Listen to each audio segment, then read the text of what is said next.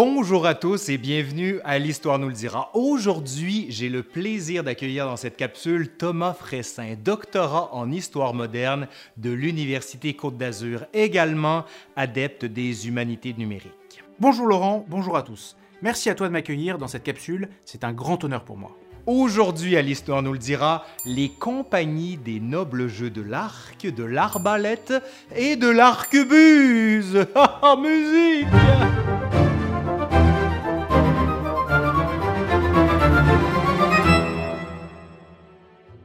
savez tous, l'arc, c'est sans aucun doute une des armes de trait les plus connues du monde. Plusieurs chercheurs estiment que l'arc est apparu il y a moins de 20 000 ans. À la louche, ça fait donc plus de 400 générations d'hommes qui l'utilisent aux quatre coins du globe. Donc, aussi bien en Europe qu'en Asie, en Afrique, en Amérique. Bref, là, on pourrait même citer. Ah oui, c'est vrai, l'Océanie. Bon, vous, nous excuserez, là, on n'a pas trouvé d'iconographie pour l'Antarctique. Mais on est sûr qu'il y en avait.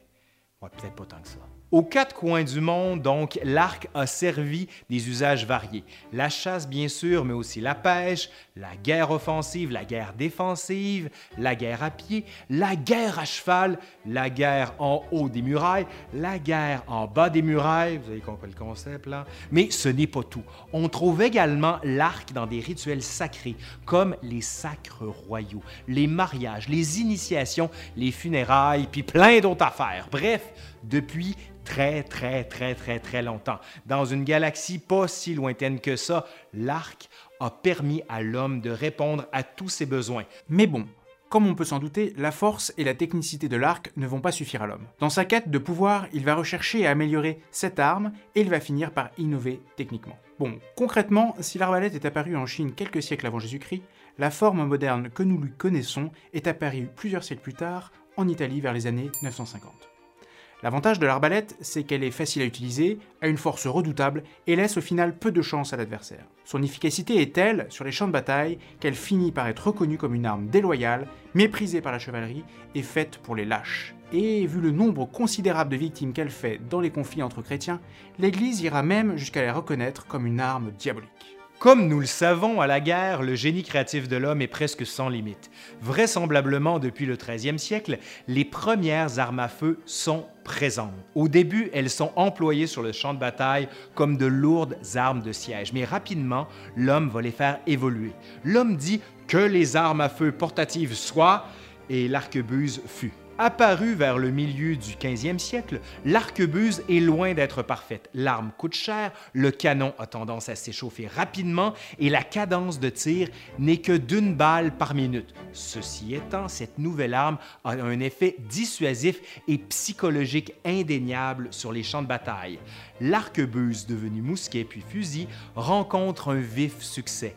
Elle révolutionne la technologie militaire et l'art de la guerre. Qu'il s'agisse de l'arc, de l'arbalète ou encore de l'arquebuse, toutes ces armes vont être en particulier employées dans le cadre de la défense des villes. En effet, du Moyen Âge jusqu'à la Révolution, les bourgeois, c'est-à-dire les habitants du bourg, vont les utiliser dans le cadre des compagnies de la mise bourgeoise pour assurer la police dans les rues de la ville, surveiller les portes de la cité ou encore défendre depuis le haut des murailles la ville.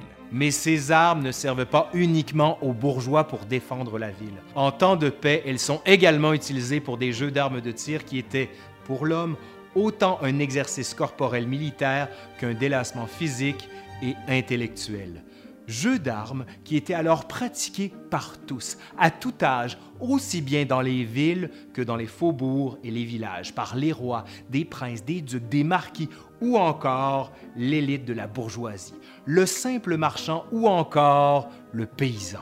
Et avec le temps, l'élite de la bourgeoisie, peu habituée à la guerre et fréquentant peu la milice bourgeoise, a fini par faire de l'arc, de l'arbalète et de l'arquebuse des objets de divertissement et de jeu au sein de confréries privilégiés. Mais des jeux pas tout à fait comme les autres. Ils en ont fait des nobles jeux. Cette idée d'exercice supérieur, réservé aux grands de ce monde, se retrouve dans de nombreuses sources de la littérature, en particulier dans des livres d'instruction. L'objectif de ces livres était simple, démontrer aux notabilités réticentes qu'ils avaient tout intérêt à s'exercer à ces armes et qu'elles pouvaient parfaitement leur convenir en tant que passe-temps le plus honnête qu'il puisse exister en temps de paix. Voilà dessiner l'idée que ce jeu est noble et fait pour les notabilités. Ainsi, les nobles jeux de l'arc, de l'arbalète et de l'arquebuse sont devenus de véritables nobles passe-temps, des plus honnêtes, promus par des nobles pour des nobles. Ces jeux étaient pratiqués sur une multitude de cibles, cibles de forme ronde ou carrée, en bois ou en carton. Parfois, il s'agit de faux oiseaux en bois ou en métal, ou encore de vrais petits tableaux peints et allégoriques, avec quelquefois des soupçons de courtoisie et de sous-entendus sexuels.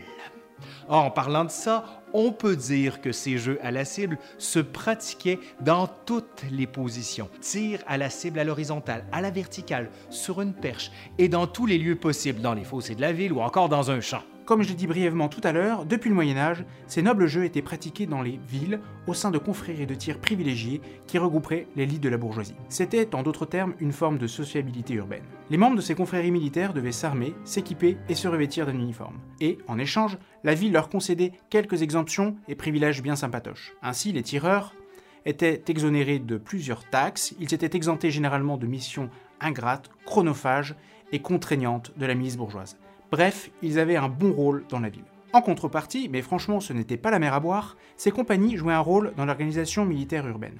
Pour faire d'un anachronisme, les confrères étaient des sortes de gardes républicains effectuant des missions d'honneur et de sécurité. Ils participaient ainsi aux monstres, assistaient en grande pompe aux entrées des rois et des princes dans les villes, encadraient les grandes processions lors des fêtes urbaines, donnaient de grandes fêtes pour les grandes occasions. En somme, ils rehaussaient l'éclat des cérémonies urbaines. Concrètement, si l'on s'intéresse aux activités de ces compagnies, la saison de tir débutait généralement vers le 1er mai, autrement dit au premier beau jour. Le premier tir de la saison était sans conteste le plus important. Les confrères essayaient tour à tour de tirer sur un oiseau, mis en haut d'une perche, et le premier des confrères qui l'abattait était alors reconnu et sacré roi de la compagnie, pour une année bien sûr, et bénéficiait alors de privilèges fiscaux supplémentaires durant cette même année. Dès la première modernité, les activités ludiques de ses confrères étaient très clairement dérivées des activités de la noblesse au Moyen Âge. Une fois ce tir réalisé, les confrères se réunissaient ensuite chaque dimanche durant la belle saison pour tirer des prix fraternels entre eux et étaient généralement récompensés par des œuvres d'orfèvrerie qui valaient quand même son petit pesant d'or. En plus des prix du dimanche, durant l'été, avec l'autorisation de la ville et du gouverneur de la province, une compagnie pouvait organiser un événement d'une très grande ampleur les prix provinciaux et les prix généraux. Il s'agissait de réunir pendant plusieurs jours, dans une ville organisatrice, plusieurs athlètes provenant de plusieurs villes voisines. L'événement commençait par une cérémonie d'ouverture avec une grande parade dans les rues. Puis venait le temps de l'affrontement chevaleresque au tir, où la rivalité était effectuée avec des valeurs d'excellence, d'amitié et de respect. Et enfin, l'événement se terminait par une cérémonie de clôture où d'un côté l'athlète vainqueur était glorifié et d'un autre côté sa compagnie s'engageait solennellement à organiser ce tournoi quelques années plus tard dans leur ville pour que ces tournois perdurent et soient de plus en plus grandioses. Ce modèle de compétition, ça ne vous rappelle rien hmm?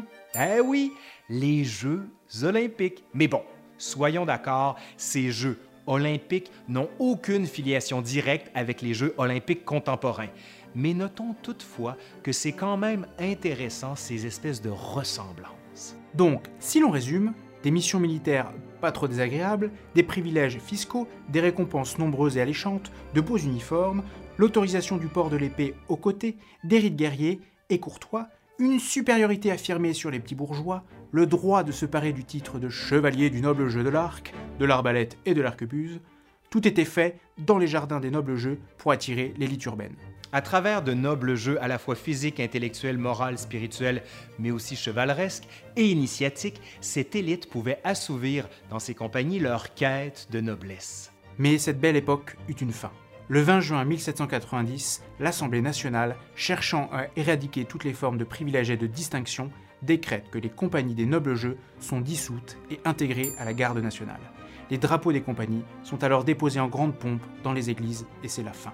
Quoique, le phénix, ces compagnies réapparaissent sous le Premier Empire en abandonnant cette fois-ci toute fonction militaire ou de police au sein des villes. Il faut savoir que même Napoléon III fit construire en 1853, dans le parc du château de Fontainebleau, un magnifique jardin d'arc pour jouer au noble jeu de l'arc.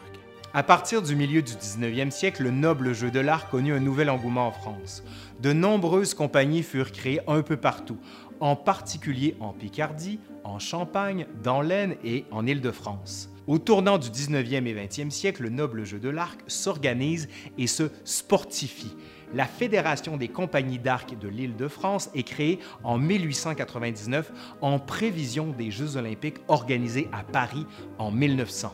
Aujourd'hui encore, qu'il s'agisse de l'arc, de l'arbalète ou de l'arquebuse, l'esprit et les traditions des nobles jeux perdurent encore. Même les grands tournois de tir d'autrefois, aujourd'hui appelés bouquets provinciaux, existent toujours, à tel point qu'un projet est en cours pour les faire reconnaître comme patrimoine culturel immatériel de l'humanité auprès de l'UNESCO. Allez, c'est fini pour aujourd'hui. J'espère que ça vous a plu. Merci à toi, Thomas.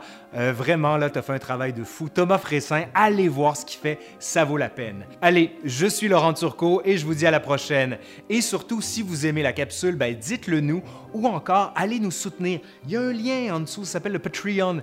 Venez voir, on a plein d'exclusivités exclusives pour vous. Haha! Bye!